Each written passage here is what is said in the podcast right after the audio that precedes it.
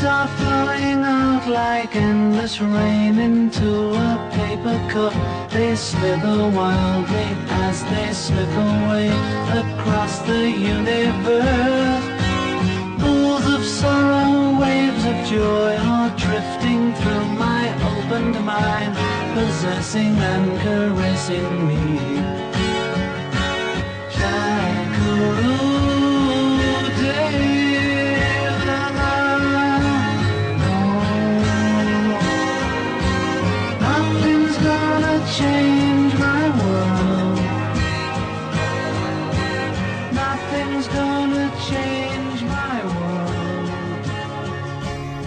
Welcome, my friends, welcome to another edition of the Corbett Report.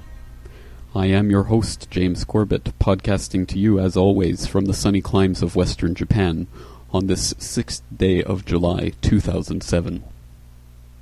I'm here today to warn of a new religious craze that is sweeping through the western industrialized nations. This religion is dangerous because it seeks to strip away our power of calm, rational thought and replace it with blind religious sentiment to a creed that would seek to enslave us all. Am I referring to the apocalyptic brand of Christianity that preaches fire and brimstone raining down upon us from the heavens, like that of so called pious Christians like George W. Bush? Certainly not. In fact, I'm referring to something that most people wouldn't even think of as a religion at all. Perhaps this is best left explained by someone rather unexpected. The renowned author and anthropologist Mr. Michael Crichton had this to say recently about this new religion. Um, I'm Daniela Benstock. I'm also a freshman here. You stated in your remarks to the Commonwealth Club in San Francisco that one of the most powerful religions in the Western world is environmentalism. Can you explain why you refer to environmentalism as a religion? because I have training in anthropology, uh, the idea that anthropologists have about what constitutes a religion or what functions a religion serves are a little bit different from how you think about it if you categorize religions as, you know, Christian, Muslim, Hindu, something like that. So, from the standpoint of an anthropological view, a religion is a collective set of beliefs. Um, ha- there is a leader or leaders who promote the beliefs among the followers. Followers make some kind of contribution or um, uh, change in uh, their lifestyle based on the religious belief. Uh, the religious belief gives them a total view of the world in terms of what, how the world is structured, what's right, what's wrong, what's good action, what's bad action.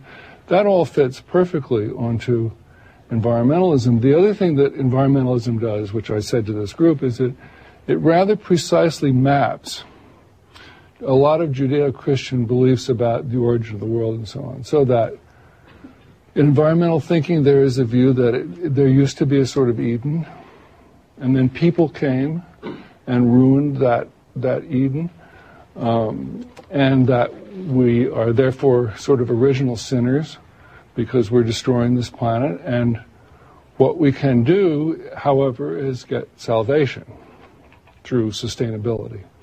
And if you're a good person, you will seek salvation, and if you're a bad person, you'll drive SUVs. Um, that is a kind of a religious belief. That was my argument. Now, I can imagine the angry emails already starting to flood into my website, so I think it shouldn't have to be stated, but of course I'll have to state it anyway. Those who see environmentalism and the new aspects of environmentalism, which are incorporated into the global warming hysteria that's being perpetuated in the mainstream media right now, are not against the ideas and the ideals of the environmental movement. There are serious problems in the environment these days. Chimera cross species genetic engineering, creating all sorts of mutant hybrid an- animals and plant life that have never before been created. Sometimes genes being spliced 30 to 40 times between different species. And these species being introduced into the environment without proper spa- safeguards. We have reports of the American military dumping millions of liters of toxic nerve gas into rivers We have colony collapse disorder killing off millions of bees across the United States. Signs that there is something severely wrong with the environment. And I think people understand this at an instinctual level, and that's why they are psychologically already prepared to accept the global warming hysteria as truth. But it's interesting that Mr. Crichton points out the religious undertones of the environmental movement. These religious undertones are important to understanding the psychology of what is being foisted upon us in this global warming hysteria. This goes back to ancient human history, the idea that human sacrifice can appease the gods and create favorable conditions for our society to grow and prosper. This is not an idea that was held by a few isolated groups in human history. This has been this has cropped up again and again and again throughout human history, from the ancient Chinese to African cultures to in Europe you have the Celts performing human sacrifices, and of course the Aztecs in Latin America, who were famous for their human sacrifices. Again and again, we see this in ancient civilizations and cultures the idea that sacrifice will somehow appease the gods of the environment, whether the sun god or the water god or whatever god might be seen to be the enemy of the civilization. And this human sacrifice, or the ability to sacrifice something to the god, will appease the god which will then smile favorably upon that civilization and bless them with it with its bounty and harvest. I think anyone with even a passing understanding of human psychology and human history will understand that what was once routinely practiced in society after society, civilization after civilization, across the ancient world, cannot help but be part of the human psyche, which will crop up again and again. And it is this understanding of the human propensity to blame things in the natural environment on oneself that is being exploited by the glo- global warming crowd. Who is responsible for the tornadoes? You are. Who is responsible for the hurricanes? You are. Who is responsible for all the millions of cute little polar bears who are going to die up in the Arctic when our icebergs melt? You are. You and your evil car are causing all the death and destruction that you feel and you see around you. This goes to directly to the basic tricks of psychology, which correspond at a deep psychic level with our feeling that there is something wrong with the environment. And it's very easy to get people to believe that they are the problem. And it's exactly reflected in some of the rhetoric that is coming out of some of the gurus of this movement, including Al Gore, whose documentary An Inconvenient Truth has become one of the uh, flagship productions of the anthropogenic or man made global warming crowd. Al Gore becoming something of a guru to these people.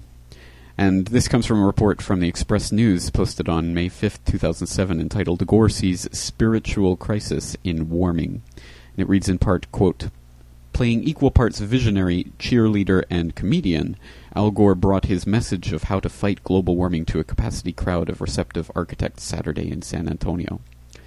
The former vice president referred continually to a new way of thinking that is emerging in the country and offered hope in the battle to control the effects global warming will have on the planet. It's in part a spiritual crisis, Gore told the crowd at the convention center at the American Institute of Architects National Convention. It's a crisis of our own self definition, who we are. Are we creatures destined to destroy our own species? Clearly not. End quote. If that doesn't strike you as the type of calm and reasoned analysis that would come out of a cold and dispassionate look at the scientific evidence behind global warming, then you're not alone. In an article entitled Skepticism Over Climate Claims from the BBC News website on the 3rd of July 2007, there's details of an Ipsos Mori poll which was, which was conducted between the 14th and the 20th of June 2007, which found that 56% of be- people believe that scientists are still questioning climate change. It's worth examining the wording of that piece to find the slant behind it. Even the phrase, quote, found 56% believed scientists were still questioning climate change, end quote, betrays the BBC News website bias that, in fact, there is no debate in the scientific community about global warming. When, of course, that's not the case. There is debate about the, qu- the facts behind anthropogenic global warming. And these facts are not being debated much anymore. It's more centered on the spiritual crisis, which Al Gore talked about. Well, let's, in an effort to interject some science into this debate, let's go to some science, scientists talking about the problems with anthropogenic global warming we're going to turn to an, an excellent documentary, which is again available on Google Video, called "The Great Global Warming Swindle." This documentary was produced by the British Channel 4 and was broadcast on British television earlier this year. It seeks to show some of the scientific questions behind anthropogenic global warming, some, raising some serious issues with the uh, theory as it's been propounded to us through the mainstream media. So let's go directly to an audio clip from that documentary detailing some of the problems with the man made global warming argument that you usually don't hear in the mainstream media. I am Al Gore. I used to be the next president of the United States of America. Former Vice President Al Gore's emotional film, An Inconvenient Truth, is regarded by many as the definitive popular presentation of the theory of man-made global warming. His argument rests on one all-important piece of evidence taken from ice core surveys in which scientists drill deep into the ice to look back into Earth's climate history hundreds of thousands of years. The first ice core survey took place in Vostok in the Antarctic.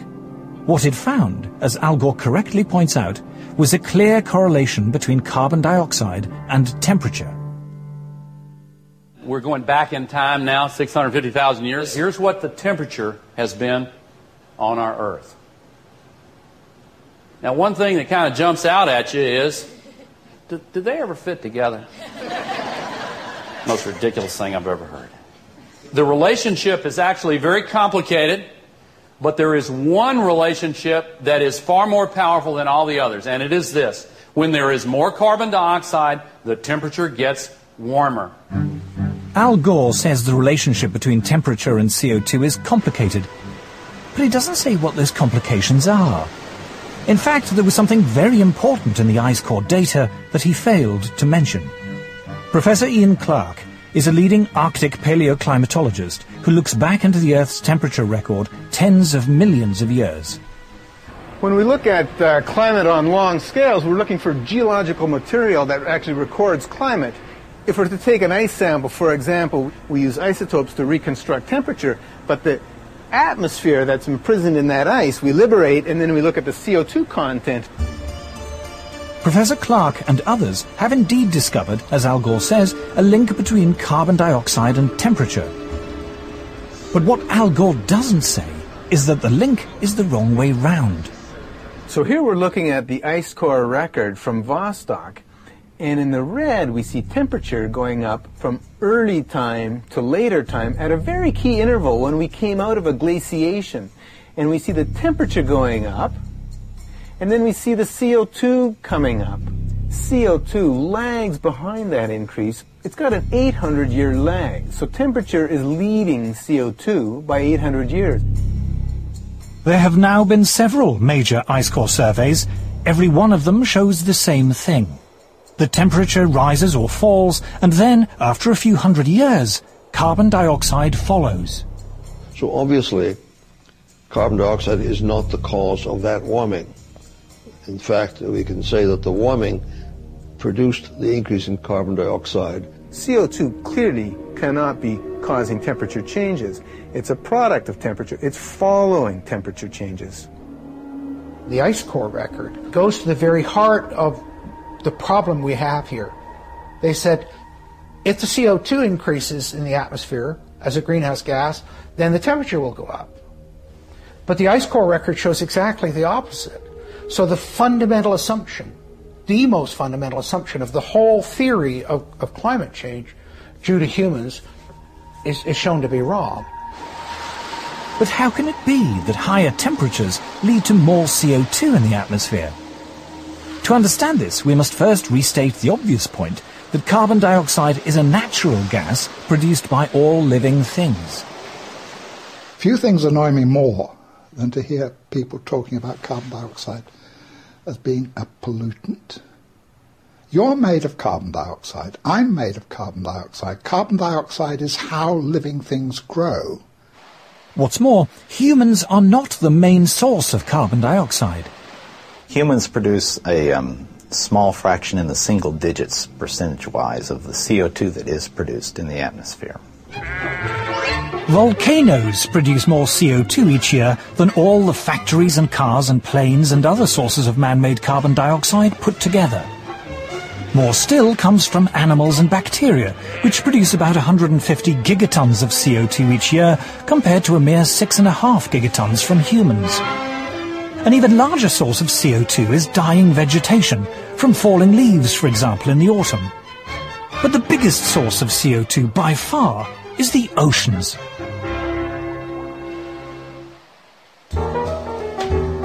Carl Wunsch is Professor of Oceanography at MIT.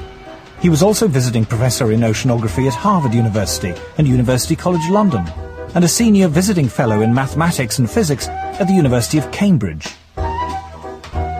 He is the author of four major textbooks on oceanography.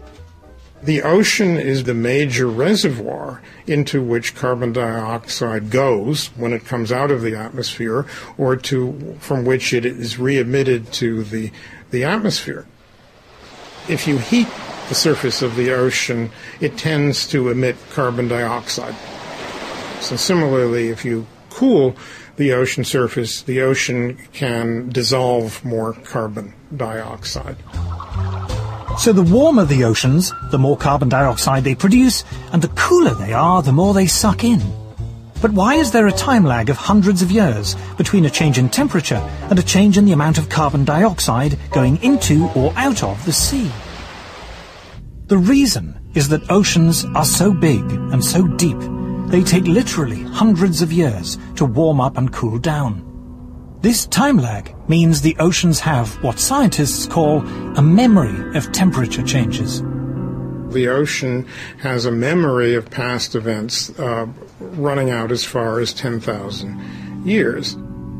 So, for example, if somebody says, Oh, I'm seeing changes in the North Atlantic this must mean that the climate system is changing. It may only mean that something happened in a remote part of the ocean decades or hundreds of years ago, whose effects are now beginning to show up in the North Atlantic.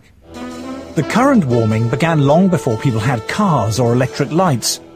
In the past 150 years, the temperature has risen just over half a degree Celsius. But most of that rise occurred before 1940. Since that time, the temperature has fallen for four decades and risen for three. There is no evidence at all from Earth's long climate history that carbon dioxide has ever determined global temperatures. But if CO2 doesn't drive Earth's climate, what does? Isn't it bizarre to think that it's humans, you know, when we're filling up our car, turning on our lights, that we're the ones controlling climate? Just look in the sky. Look at that massive thing, the sun. Even humans at our present six and a half billion are minute relative to that. In 1991, senior scientists at the Danish Meteorological Institute decided to compile a record of sunspots in the 20th century and compare it with the temperature record. What they found was an incredibly close correlation between what the sun was doing and changes in temperature on Earth. Solar activity, they found, rose sharply to 1940, fell back for four decades until the 1970s, and then rose again after that. When we saw this um, correlation between the temperature and solar activity or sunspot cycle lengths, then uh, people said to us, okay, it can be just a coincidence. So how can we prove that it's not just a coincidence? Well, one obvious thing is to have a longer time series or different time series. Then we went back in time.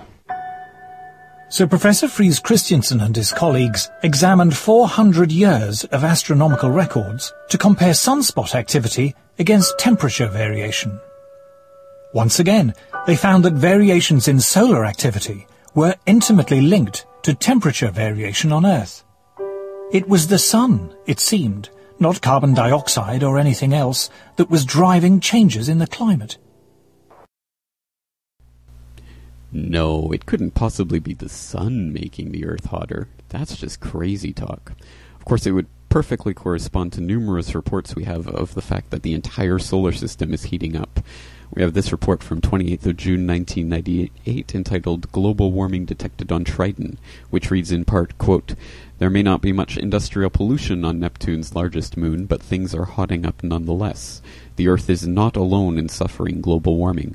According to observations made by NASA's Hubble Space Telescope and several ground-based instruments, temperatures on Neptune's largest moon have increased dramatically since the Voyager space probe swung by in 1989.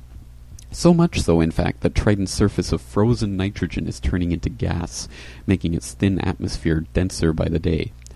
At least since 1989, Triton has been undergoing a period of global warming, confirms astronomer James Elliot, professor of Earth atmospheric and planetary sciences at Massachusetts Institute of Technology. Percentage wise, it's a very large increase. We have this report from the October 9th, 2002, entitled Pluto is Undergoing Global Warming, Researchers Find which reads in part Pluto is undergoing global warming as evidenced by a threefold increase in the planet's atmospheric pressure during the past 14 years. We have this report from Space.com from the 4th of May 2006 entitled New Storm on Jupiter Hints at Climate Change. We have a report from December 8th, 2003 entitled Odyssey Studies Changing Weather and Climate on Mars. And this all corresponds to an article from The Telegraph from the 17th of July 2004 entitled The Truth About Global Warming It's the Sun That's to Blame, which reads in part, quote, Global warming has finally been explained. The Earth is getting hotter because the sun is burning more brightly than at any time during the past 1,000 years, according to new research. A study by Swiss and German scientists suggests that increasing radiation from the sun is responsible for recent global climate changes. Dr. Sami Solanki, the director of the renowned Max Planck Institute for Solar System Research in Göttingen, Germany, who led the research, said, quote, The sun has been at its strongest over the past 60 years and may now be affecting global temperatures, end quote. Again, we have study after study showing that the entire solar system is heating up, but we have people like Mr. Al Gore proclaiming that it is you driving your SUV that is actually contributing to the heating up of the entire Earth. What is the agenda behind the people who want you to believe that you are responsible for climate change? That's a question that I put to Dr. Tim Ball. Tim Ball is a climate scientist who, like me, questions the science behind the anthrop- anthropogenic global warming hypothesis. I interviewed Dr. Ball recently from Victoria, and he joined me to talk about his scientific concerns with the anthropogenic global warming hypothesis. Later in the interview, we got a little into the political agenda behind the people promoting man made global warming.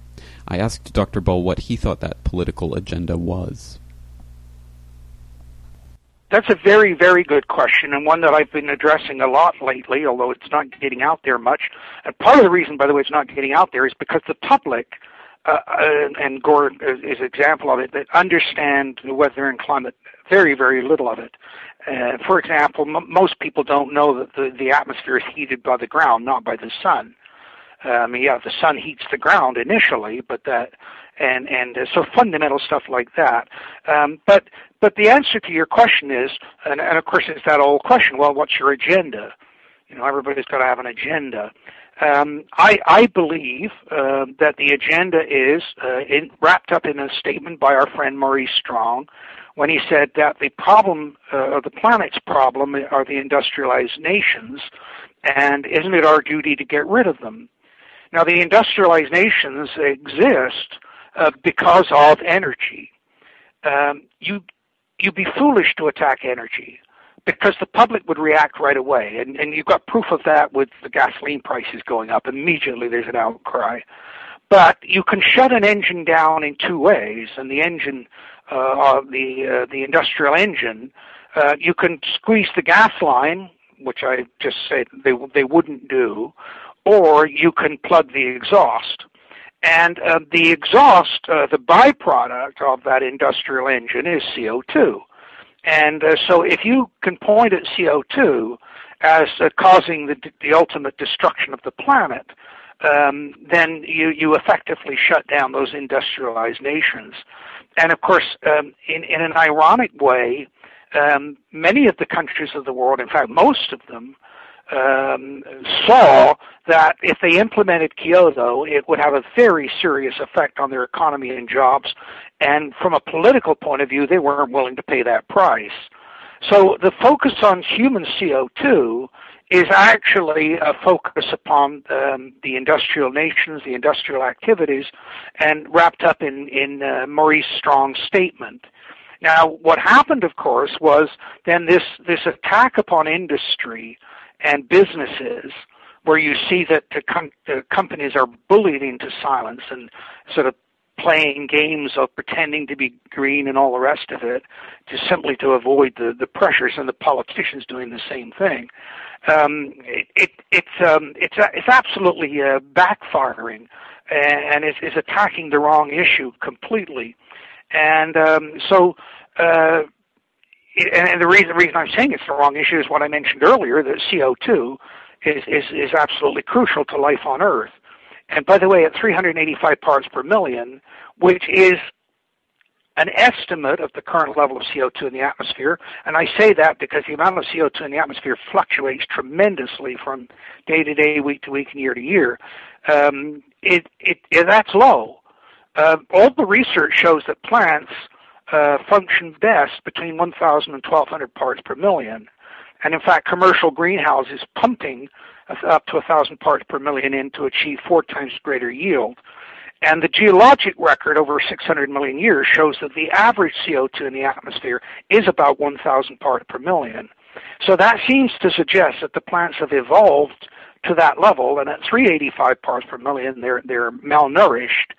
And and we know that if you reduce that level of CO2, the plants will start to suffer and at 200 parts per million they start to die, and at 150 parts per million they're dead. And so the focus on CO2, because it's supposedly causing the uh, the end of the planet because of runaway global warming, it, in fact, um, it, trying to reduce that is going to cause more harm. And um, so it, that's the political agenda. And by the way, uh, of course, this whole attack upon industry and businesses um, happened to suit the, the extreme environmentalists, the Greenpeaces, the Sierra Clubs. Um, it, it suited their agenda very nicely. And so you end up with this unholy alliance uh, between uh, the Maurice Strong group and then the, um, the environmental groups. And of course, it, it always amuses me when you see somebody like Andrew Weaver, who's a computer modeler of climate at the at the University of, of Victoria. Um, he's pro-nuclear, so he's always pushed uh, saying CO2 is the problem. My computer models prove it. And of course, the Greens support him. Oh, wonderful. He's against CO2 and industry. Then, when they find out he's pro-nuclear, they turn on him again. And uh, so it, it, you created. Um, it's almost Kafkaesque in its in its uh, what's going on in the world. All right. Well, on that note, I think we'll leave it there. Thank you very much for joining me today, Dr. Bell. Thank you for the opportunity, James. To think that there is no agenda behind the anthropogenic global warming hypothesis would be naive at best. But one possible avenue for investigation would be the carbon credit market, which recently has started to boom as a, a fledgling industry. As reported by the Financial Times of London on May 2nd, 2007, carbon credit market triples, and it reads in part, quote, The market in carbon credits grew faster than expected last year, tripling to $30 billion from 10 billion in 2005, the World Bank said on Wednesday. Of course, that's not the most insidious part of the political agenda behind man-made global warming. Of course, once we accept that we are responsible for this global warming, the only answer is to accept the police policing of our own actions by governments and supranational bodies, which will eventually erode the political sovereignty of our nations. And if you think that's hyperbole, you might want to read this AP report from February 4th, 2007, entitled 45 Nations Answer Call Against Climate Change. And it reads in part, part quote, 45 nations answered France's call Saturday for a new environmental body to slow inevitable global warming and protect the planet perhaps with policing powers to punish violators. This, of course, corresponds to a trend of power being centralized in the hands of a few non democratic, unaccountable supranational entities like the United Nations or the World Trade Organization, in which you have no rights and you have no vote. But what's the funding mechanism for the, these supranational bodies? The funding mechanism, of course, will be the global carbon tax, which is on its way we have this report from CBC News entitled Quebec to collect nation's first carbon tax. Energy companies will pass costs to consumers, say analysts. Quebec will implement Canada's first carbon tax in October, collecting just under one cent a litre from petroleum companies in the province, which will raise about $200 million a year to pay for energy saving initiatives such as improvements to public transit. Of course, this all sounds wonderful. It sounds great. Of course, I'd be willing to pay one cent a litre for gasoline in order to offset carbon emissions. Who wouldn't want to do that? Of course, what's not being shown with this faulty scientific research is that what the agenda is really promoting is a greater move to fascism, which will clamp down on our basic human rights. A hint of this is given from some of the propaganda coming out of the Live Earth concert, which is taking place on 7 7 this tomorrow. We have this report entitled Is Travel Destroying the Planet? uh, part of that propaganda machine, which is promoting the idea that, of course, we can't travel as much as we used to because we're destroying the climate by doing so. So even basic rights of moving across borders will be uh, eroded under the new inv- um, man-made global warming regime. Much scarier is this report from The Australian entitled Children Bad for Planet, which reads in part, quote, Having large families should be frowned upon as an environmental misdemeanor in the same way as frequent long-haul flights, driving a big car, and failing to reuse plastic bags, says a report to be published today by a green think tank. The paper by the Optimum Population Trust say, will say that if couples had two children instead of three, they could cut their family's carbon dioxide output by the equivalent of 620 return flights a year between London and New York. For anyone who does not find this chilling, I say you're not paying attention. People are now starting to question our very right to have children based on the fact that it's an, quote, environmental misdemeanor whatever that means. Enforceable by whom? The question, of course, with every new policy paper by some population reduction think tank is who do they think is going to be in charge of deciding who will have how many children? Of course, it will all boil down to economics, like everything else. The same people who will be able to afford the $60,000 of offset carbon footprint for every long haul flight, as Prince Charles would have you believe is necessary now every time you take a long distance airplane, are the same people who are going to be able to have the large families because they can afford to. The average man or woman, of course, will be taxed through the nose for the privilege of having children because, of course, it's an environmental misdemeanor. Or worse, there will be, like in China, where there will be an enforced one child policy. This brings me to my enigmatic title for today's episode Feudalism 2.0. Feudalism was the agricultural mode of production in medieval society based on the relationship between lords and their peasants in which lords granted peasants the right to a small plot of land in return for labor service. The lords would then provide them with military protection. In the same way, the lords of today will be the multinational corporations and the supranational bodies which are eroding our national sovereignty. They will provide us the right, the privilege of working a small plot of land for them, whether in literal or metaphorical terms. In return for our labor service, they will give us protection against those evil terrorists who are always plotting to kill us with those fearful firebombs. We are moving into the global plantation where you will have no rights, where your rights will be decided based on the whims of organizations to which you are not a member and to which you have no vote. If you think this is hyperbole, I encourage you to go look at the documents yourself from today's episode please go to my website, corbettreport.com, and start researching the science of enslavement, which is slowly forging chains around you. I urge you to resist. I am speaking to your instincts. If you do not resist the globalization and the feudalism now, it will be too late very shortly. Keep this in mind while you're bobbing your head to Shakira at Live Earth tomorrow. And keep in mind the true agenda behind man made global warming. That's it for today's episode. I am your host, James Corbett. Thank you for joining me. Please join me again next week for episode 7 of the Corbett Report. Investigate 7 7.